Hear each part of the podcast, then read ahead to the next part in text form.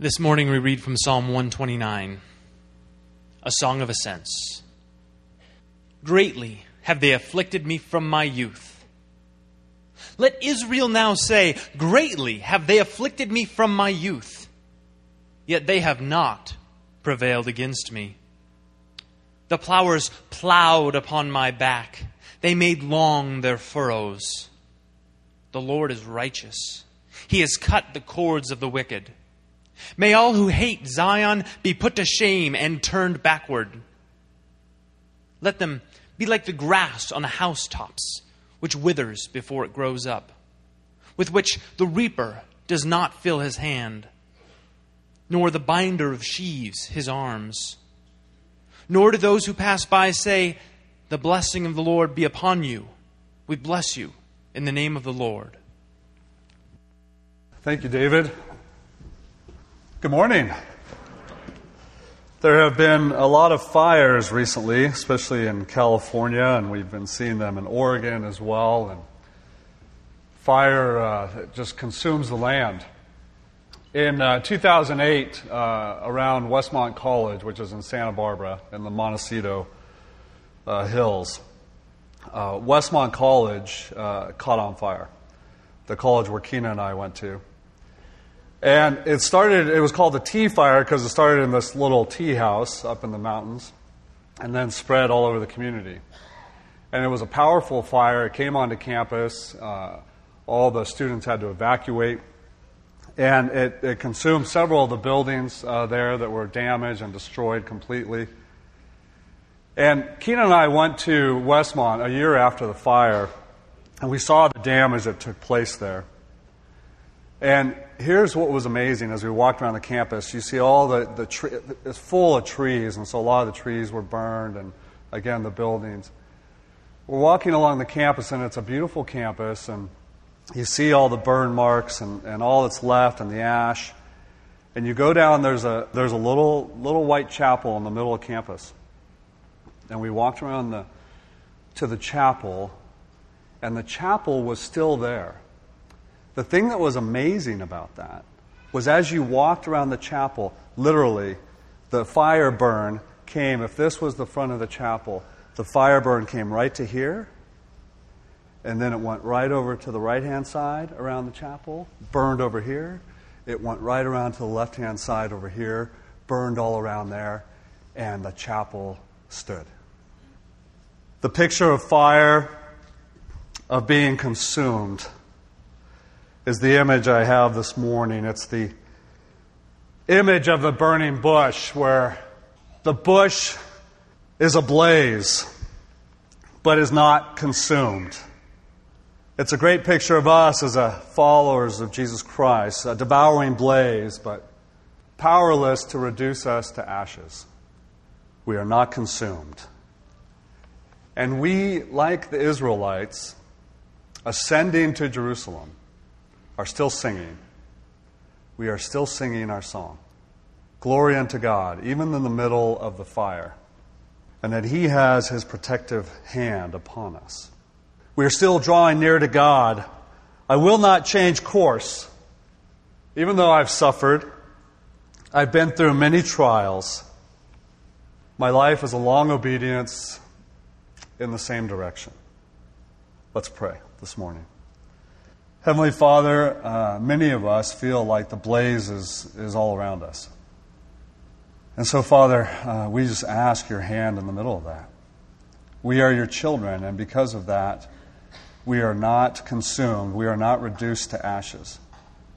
But, Father, we feel the heat, and at the same time, we feel your presence. And so we sing unto you our lament and our cry and also our rejoicing that you are good even in the middle of this. So, Father, minister to us this morning in the middle of the trial. Minister to us as we ascend to Jerusalem, as we draw near to you. In your beautiful name, amen. Scriptures say in Psalm 129, beginning in verse 1 Greatly they have afflicted me from my youth. Let Israel now say, Greatly they have afflicted me from my youth. But they have not prevailed, they have not had victory over me. Against Israel, against the Jews, all from the beginning of their heritage, the Egyptians and the Assyrians, the Babylonians, all coming against God's people. In modern times, we saw the Germans trying to destroy God's people. We see today a lot that's taking place with Iran, a country that wants to destroy God's people. All throughout history, they have come against us, Israel is saying, but they have not prevailed. And you know what? They will not. God's hand is upon his people, upon his children. We have had wounds from our youth. And as you look back on your life, there, there may have been a lot of wounds from your youth. Family members against you, tragic things that have happened from your youth that have really affected you. And yet God has walked with you through those. And He continues to walk with you through those.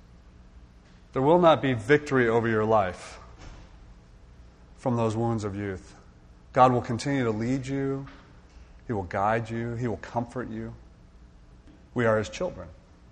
And so, this cry out to the Lord, this song unto the Lord, they have afflicted me, but they will not have victory over me. Richard Stearns, who is the president of World Vision, he went to Haiti a year after that uh, terrible earthquake in 2010. And he went into camp, and there was thousands of people displaced, homeless, in this campsite. And right in the middle was a tent with a white tarp, and it was duct tape. The, the tarp was duct taped to the poles. That was the church. And so he walked into the church, and in the front row of the church, there were 10 amputees who had lost limbs of, of all different sorts. They ranged from age 6 to 60. And he walked into this tent in the middle of this despair and with these people in Haiti after a horrific earthquake. And in the middle of that, they were clapping and they were smiling and they were singing song after song unto the Lord. And they were glorifying Him. Not only glorifying Him, thanking God for His life upon their life, in their life. Thanking God that they had life because of Him. And they were singing more and more, and it got louder and louder, and there was no one who was singing louder than Demosi Lofine. She was 32 years old. She was a single mother, and in that earthquake, she lost everything. And in that earthquake, she was in a building, and the building collapsed. And her right arm was crushed, and her left leg was crushed. And four days later, they had to amputate both. She was the one leading the choir. She was the one who was leading the prayers. She was standing on her prosthesis and with her one arm praising God. And so Richard Stearns went and met with Demosi, and she, he said, What is it that is going on in your life? And everything was lost. Demosi had had a really hard childhood. She was raised in poverty and didn't have a lot and faced a lot of trials as a child. And now at 32, faced even more difficult trials. She had two children, ages 8 and 10. She said, You know, I give thanks to God because I am alive. And I give thanks to God because I continue, I'm able to continue to love my children. And I will, with whatever days I have left, continue to give praise to my Lord. I've been afflicted from my youth, but not destroyed. I will not be crushed. Many afflictions, yet they will not prevail against me. How beautiful to remember as we think through the scriptures and as we think through life in Christ. Every affliction has its deliverance. And even ultimately, someday that deliverance may mean eternity with God. But our God is one who delivers. There's always been a yet in the scriptures. Many are the afflictions, yet they will not have victory over me. Why? Because my God loves me and I'm his child. Doesn't mean I'm not going to go through it. Doesn't mean I'm not suffering presently. but our God is a God who delivers. And He walks with us in the affliction. Isaiah 49 13 says this Sing for joy, O heavens, and exult, exult, all earth. Break forth, O mountains, into singing. For the Lord has comforted his people, and he will have compassion on his afflicted. But Zion says this, and you know what? You and I say this in the middle of our affliction. The Lord has forsaken me. My Lord has forgotten me. Well, hear God's word to you and to me. When we cry out, The Lord's forsaken me. Can a woman forget her nursing child? And the answer to that is absolutely not. That she would have no compassion on the son of her womb. Even though you may forget, I will never forget. Behold, I have engraved you on the palms of my hand. F.B. Meyer says, We will therefore not dwell on our afflictions, but on the revelation which each has given of the strong and tender care of God. Each of us has been a dark lantern in which, when opened, we discover that His light was burning. You see, the power of God will not be defeated by the enemy, by life's circumstance. Our God will not be defeated. We are His children. Don't ever forget that. Psalm 129 goes on to say, Plowmen have plowed my back They've made their furrows long. But the Lord is righteous. He has cut me free from the cords of the wicked. Plowmen have plowed my back. They've scourged, scourged my back. I got the imagery of Christ being flogged, and as it tore into his skin and created furrows on his back. Oh, we think that he has not suffered we suffer with Christ. And yet God is present, and God is our deliverer. The imagery here is of the farmer. He's hooking up his oxen, and he's hooking up the plow, and he's tied it together. The plow has the incredible blades of metal that, that dig through the ground and till it up and create the furrows in the ground so that you can plant your crop. And he says, They plow my back the suffering that goes through. The farmer, the enemy, leads the oxen from up front as he's the one who leads the digging on the back, and the oxen pulls hard and it rips into the soil, into our back. The Israelites cry out. You feel like that sometimes in life, don't you? The enemy, just the destruction, this, this flesh of ours, life is, is painful and full of affliction and we feel those furrows being made in our back. But the Lord is righteous. That beautiful statement of truth of our God. He's a God who is just, and He is a God who is good. Righteousness brought up in the Scriptures, all throughout the Scriptures. For the Lord is righteous, Psalm 11 says. The upright will behold His face. And here's what the Israelites are saying they've faced many afflictions. They've gone through all kinds of pain and suffering and trial, and the enemies come against them, and, and even some of it come from their own sin. And then the flesh and the world around us, we're going through afflictions, yet we're still ascending, we're still drawing near to God. We are going up to Jerusalem, and we are singing these songs unto the Lord, praising Him for who He is, even in the middle of the trial and the affliction. Here's the key but he has cut me free from the cords of the wicked. Christ has broken our chains. Jesus quotes Isaiah 61 and he says this The Spirit of the Lord is on me because he has anointed me to proclaim good news to the poor, and he has sent me to proclaim freedom for the prisoners and recovery of sight to the blind, to set the oppressed free, the afflicted free. Free from sin and death, free from the oppressor, from the enemy. And so Jesus says, If the Son sets you free, you shall be free indeed. That's who our God is. You see, they put Jesus on the cross and they bound him and they nailed those incredible nails into his hands and to his feet. You see, they thought they could kill Jesus. And it was all done in vain because Jesus not only died, but he rose again.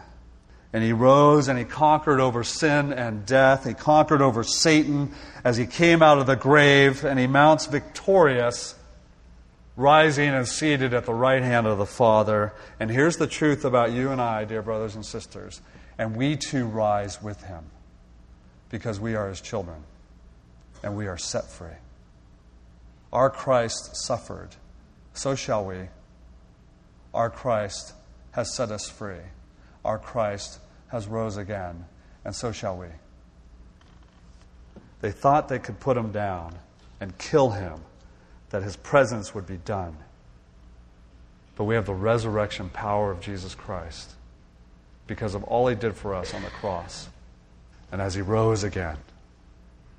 A beautiful daughter of missionaries who were ministering in, in Congo, in Africa. She went to celebrate, there was 100 years of missionaries coming to that land. And they went to have a great celebration, and there was an old, old saint in that land, and he kept saying, I need to speak. There was all kinds of speeches about everything that had taken place in this tribe. And he said, I need to speak because if I do not speak, what I know will go to my grave, but you need to know why this tribe has come to know Jesus. He said, when the missionaries came initially, we thought they were dubious, we thought they were evil, we didn't want anything to do with them. And so the elders of the tribe decided that we would poison their food and kill them. And so they poisoned the food of the missionaries and of their children and they would die one by one, and they had no idea what was going on with their bodies, but they died. And he said the missionaries, as they arrived and as the children died and the, the parents died, he said this It was as we watched how they died that we decided we wanted to live as Christians. Those who died, they died painful deaths and strange death, and they never knew why they were dying or what the impact of their lives or deaths would be. But through it all, those missionaries did not leave. They kept coming back. And they stayed because they trusted in Jesus Christ, their Savior. They thought they could kill Jesus, but He rose again and he gave life to all those members in the Congo. Oh, they've afflicted me. Oh, they've tried to put me down. Oh, they've dug furrows in my back. But we will not be defeated. You see, Christ has loosened my chains, and He loosed the chains, and He cut the cords. You see, the enemy is walking with his oxen, thinking that he's digging into our back, and yet the cords that hold the plow have been cut. Our Christ has defeated the enemy. Our Christ has given us freedom over oppression, deliverance in that. But thanks be to God. Do you see the flow of this passage? I have been afflicted, yet, but I will not be destroyed. I have incredible furrows in my back, but Christ has cut the chains. Do you see how the Lord works in our lives? We don't escape the affliction. We don't escape hardship. But Christ delivers us from it. And maybe ultimately someday that just means heaven for us. But we will be victorious. We will have life. And while we're here on this planet, like those in Haiti, even though we're in the middle of our affliction, with our one good hand, we're going to still give praise to God. And so the Israelites in Psalm 129, as they're ascending, as they're drawing close to Jesus, really, as they're drawing close to God, are singing this song unto Him. May all who hate Zion be turned back. Look at how the psalm finishes up. Verse 5 May all who hate Zion be turned back in shame. May they be like grass on the roof, which withers before it can grow. With it, the reaper cannot fill his hands, nor the one who gathers fill his arms. May those who pass by not say, The blessing of the Lord be on you. We bless you in the name of the Lord. Basically, saying that's just silly. The enemy, you who scoff, you who mock God, shame be upon you. Let them be confounded. The idea of the imperative may be that they shall be confounded. They will be covered with shame. It will go against them as they mock God, who is the one who is the deliverer, who is the one who gives life. Don't pretend by giving us some fleeting blessing. Shame upon you. Sennacherib, who was the king of Assyria in, in Isaiah 37, he's trying to go against Israel and he's going to take him out of the picture. Hezekiah is the king at the time and he's listening to the Lord, and here's what the word of the Lord says to them in Isaiah 37. Therefore, their inhabitants became short of strength. All the Assyrians, they couldn't even fight anymore. They were dismayed, they were put to shame. They were as vegetation of the field and as a green herb, as grass on the housetops is scorched before it has even grown up. You see, the imagery that, that is being played out here is that there is in, the, in, in Israel and in the land, the housetops were flat. Some people would put a, a layer of dirt on top just for insulation. Some were just made of, of clay, and so what would happen is grass would come up, but as soon as the hot sun hit, it would scorch it. It, would, it wouldn't produce anything. You see, the enemy thinks that it's coming and it's attacking, and the world thinks that it's coming and it's attacking, and that they can harvest that grass off the rooftop. It's like, oh, what foolishness. You, enemy, have no control over me. Because God is my God. And He has delivered me from this affliction. Shame unto you who mock our God. There is no reaping, there's no gathering of that. Our God is righteous. Enemy, you have no control over us. He has cut the cord and we have life because of him. See, our God is the God of Elijah. Remember all the Baal prophets mocking God, Yahweh. And so there's a great challenge on Mount Carmel. And they mock Elijah and they mock God, the Baal prophets do. And yet God with fire comes down and he consumes the bull and he consumes the liquid, and there's nothing left and then the Baal prophets are taken and destroyed. Oh, don't think that you have enemy, you enemy have victory over us. Our God delivers. Our God is Yahweh, I am, and we are his children.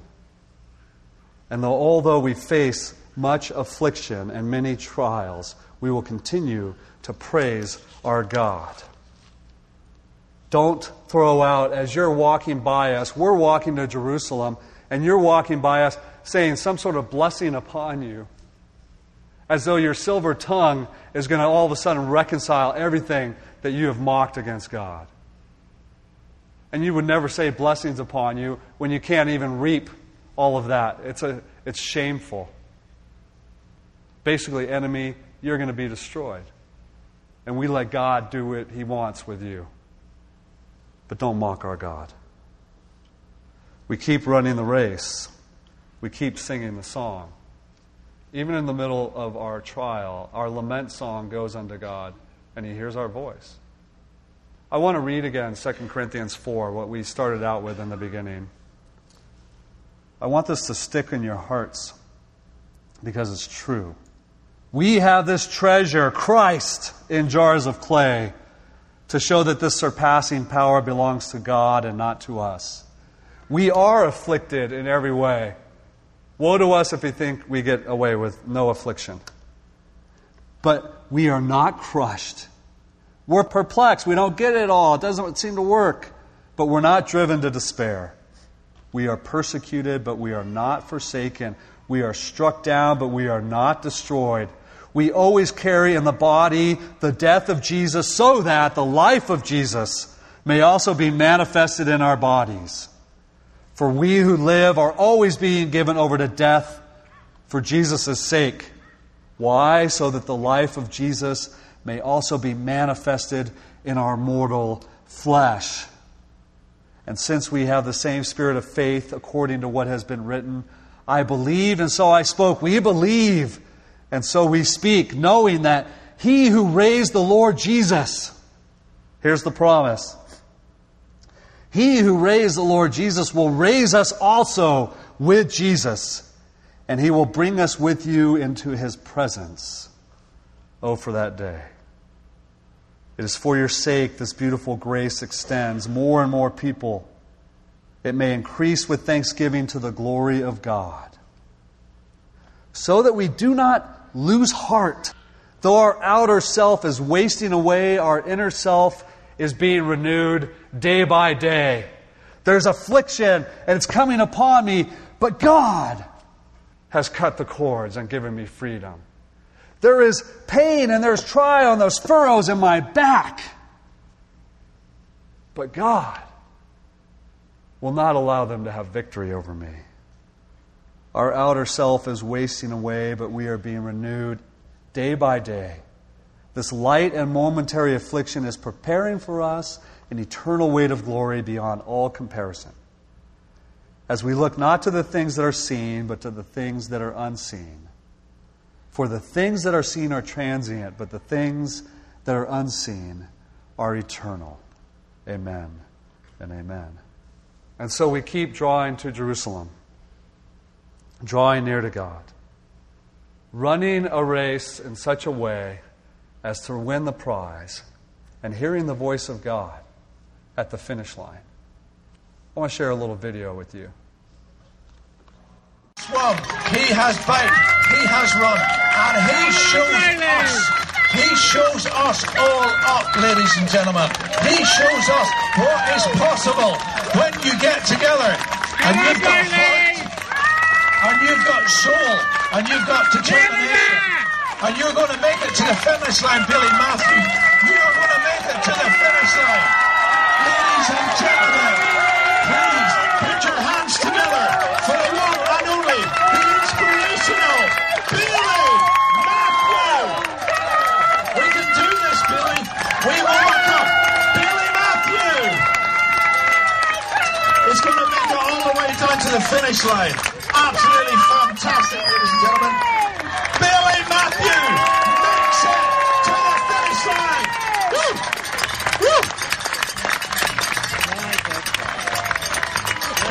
Ladies and gentlemen, I give you Bailey Matthew.